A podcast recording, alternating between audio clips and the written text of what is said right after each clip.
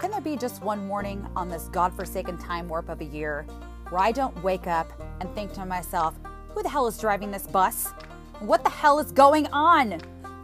Join us at the Fed Up. I am your Fed Up hostess, Casey, and I am unapologetically honest, ready to call out today's political landscape on its BS.